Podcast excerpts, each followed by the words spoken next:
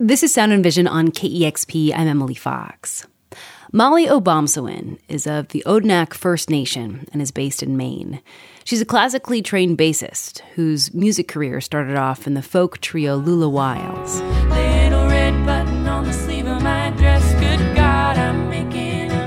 She also leads a jazz group under her name. The latest album with that project explored indigenous stories. She's now out with a new shoegaze indie rock album with guitarist Magdalena Abrego called Greatest Hits. One of the tracks was recently featured on the FX show Reservation Dogs.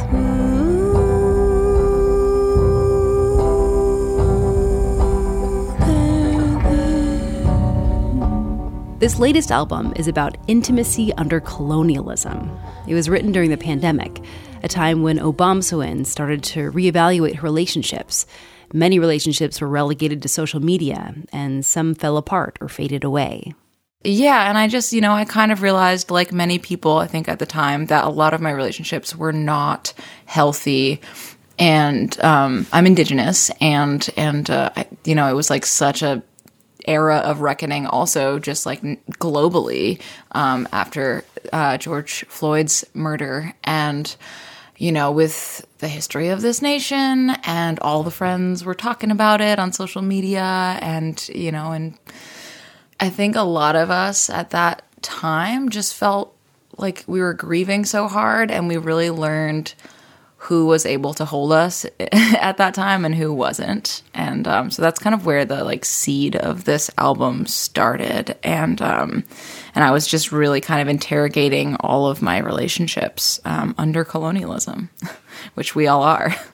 And I mean, I think like the first lines off of your track "Bounty" kind of encapsulate this a little bit, and I and I'd love for you to dive into it. But you know, this there's this line that says, "The kind of enemy you can hold on to, a ceremony you can belong to." Do you seek a body tender in your company, a sympathetic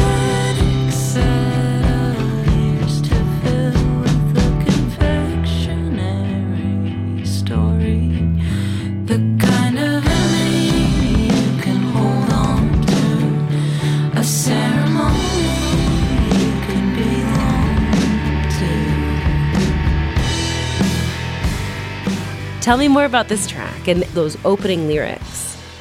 Bounty is about some relationships that ended. And, you know, as I was kind of looking backwards at those relationships and feeling the history of, you know, everything around us, um, I was just feeling like there were all these parallels between what my ancestors went through and the kind of like micro versions that those um, reproduce as in our everyday relationships. And, yeah, so I feel like Bounty is like the most direct kind of confrontation of that. But, you know, like there were there were so many ways in which indigenous ancestors were I don't I don't want to say captured, but like held and imprisoned literally, you know, and um, used and um, shrunken um, and whittled down. And I think that even today, like our relationships that we have can kind of follow in the footsteps of of those dynamics and so that was really um, in bounty i was really like exploring how that was showing up in my life and also the kind of like the ways that i am like predisposed to be really responsive to certain dynamics I mean, is there like a memory that comes up or an example where like you feel like these like ancestors have been kind of shrunk down?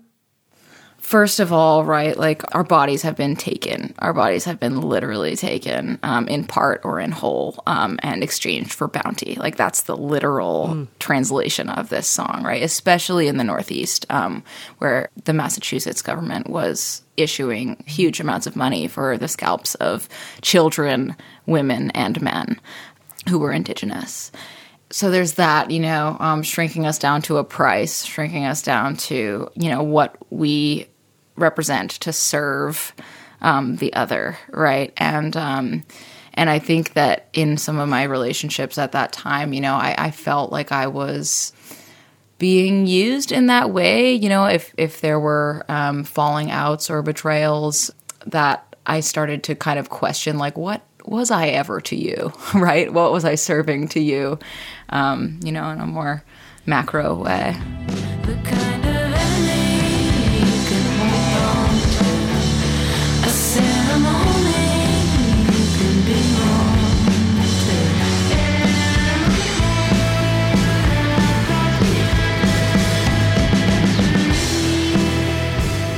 Know, you're also a writer, and you wrote an article for the Smithsonian reflecting um, on the song "This Land Is Your Land." And in the article, you talked about your dad's efforts to fight for sovereignty for the Abenaki. Tell me more about those efforts that your dad was involved in. Yeah, well, so you know, the Red Power movement and um, the American Indian movement were like huge in the time that my dad was growing up, and he actually moved back east. He grew up primarily in San Jose, California, and he moved back home during the 80s and got involved. Um, so I'm from Odanak First Nation, and he got involved with efforts to try to get some of our land back um, on the U.S. side of the border. So for those who don't know, um, Abenaki of Odanak and Wolinak, there's two federally recognized tribes, um, both in Canada.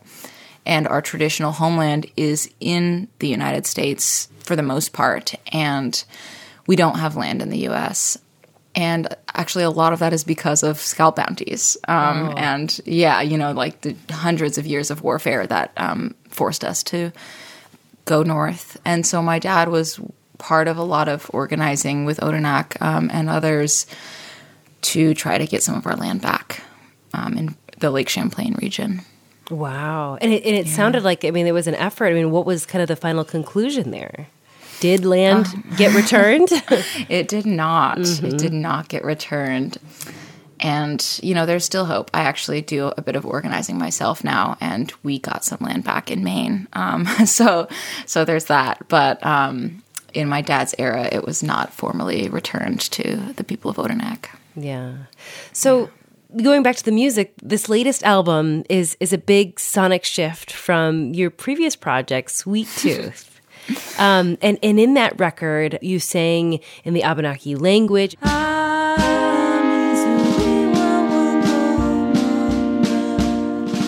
It features recordings of elders telling stories in their language. Tiga pas gua uga kaki nyawa. It also has a song titled Blood Quantum.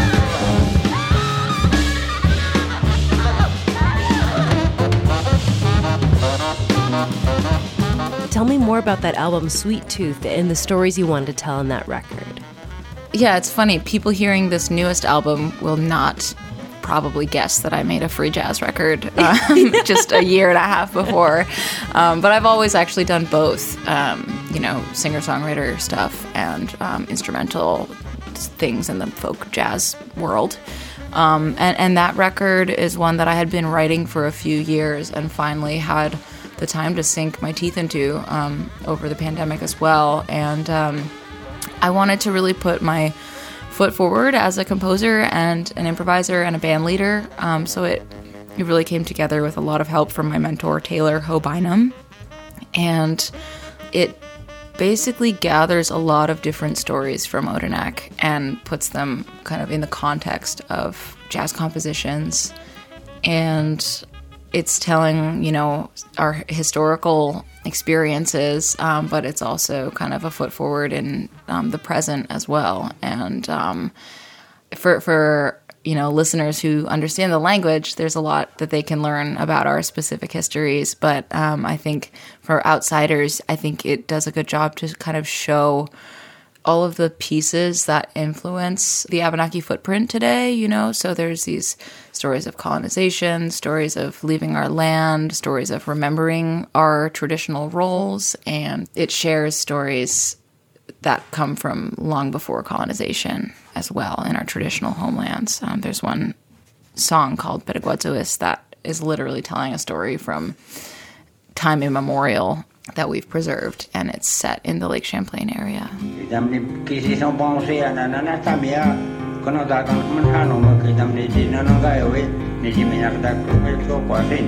I think I read somewhere, you know, you were talking about your musical studies. You know, you studied upright bass at Berklee College of Music and you studied jazz theory and composition at Dartmouth. And I think I read somewhere you were talking about the history of Dartmouth and talking about like it was like a Christian institution that was also please fill me in on the history a little bit here but basically you know part of this movement where you know boarding it was very similar to boarding schools where it would take in mm-hmm. indigenous folks and try to convert them into Christianity and you know mm-hmm. kind of the white man's ways quote unquote tell me more about that history between Dartmouth and what did that feel like going there Yeah, well, it's interesting. Yeah, so like the Northeast in general was the kind of petri dish or like the the think tank for how colonization would go in the rest of North America, frankly. And so places like Dartmouth, Harvard as well, you know, started as schools. Um, they were chartered by the King of England and uh, for the explicit purpose of converting uh, indigenous people into praying Indians. And so so that's in Dartmouth's history. Um, I think that's why I got in because I kind of wrote about that history and was like, I'm aware that I should go here. I actually have a lot of ancestors who went, like early, like in the 1790s. so yeah, it was actually pretty focused on my nation, the Odanak, um, the people of Odanak First Nation. So so there's that. Um, and you feel it on that campus. You know, it's like very. Uh, that campus is very dedicated to like preserving its original aesthetic, which is you find that I think at old universities everywhere. But um, so so you feel that, um, but it's also got an amazing Native American program. I think as a way to kind of make up for that history, they actually recruit a lot of Native kids and have a lot of resources and programs um, run by natives there. So that's cool. Yeah. Very interesting. Gosh. And to think like, yeah, the 1700s that uh, coming from the West Coast, it's like, wow, that's so much more history, you know, that we Totally. can Dartmouth actually, um, it has like an archive library, and I actually got some of the recordings, the source recordings that are on Sweet Tooth. I Oh, got them from that library. Wow. Yeah, at Dartmouth. So, yeah. Interesting. So, you know, let's let's talk more about this this new album of yours, Greatest Hits. um, I'm curious, like, what are some of the most meaningful stories you feel like you're telling in this latest record, or just songs that you're really proud of sonically?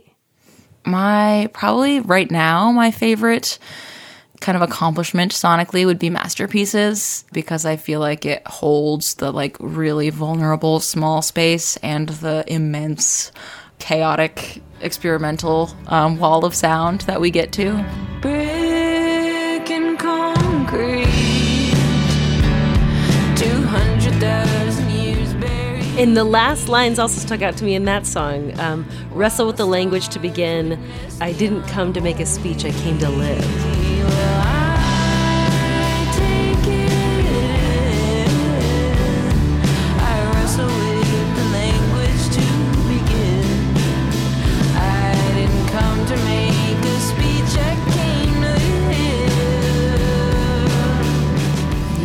So I was researching this outlaw, this uh, he's a native outlaw in Oklahoma. I, I think the reason I was researching this guy was because of a Lead Belly song out on the Western Plains, and he's talking about uh, Buffalo Bill and. I was, I think I was looking into the history of Buffalo Bill and like Native outlaws, and this guy is about to be hanged because he gets caught finally for all of his misdeeds. And they ask him if he has any final words to say before he gets hanged. And he says, I didn't come to make a speech, I came to die. Those are his last words, which is just like crazy to me, you know? And, um, but I changed it, obviously. Um, but I, you know, like, I, I think that, like, the the song itself is grappling with like the kind of lives that we have to eke out in late stage capitalism um, and understanding our roles as young people, um, kind of watching it all go down. Like, I, I feel like, especially during the lockdown years, it was like, wow, like everything is just the crumbles are reaching all corners of the earth right now. And it's our responsibility, I guess, to try to piece things back together or try to envision. You know, it just feels like we have like a lot to uh, aim for as a generation. And sometimes you feel like you didn't come here for that gig. you just wanted to like live your life.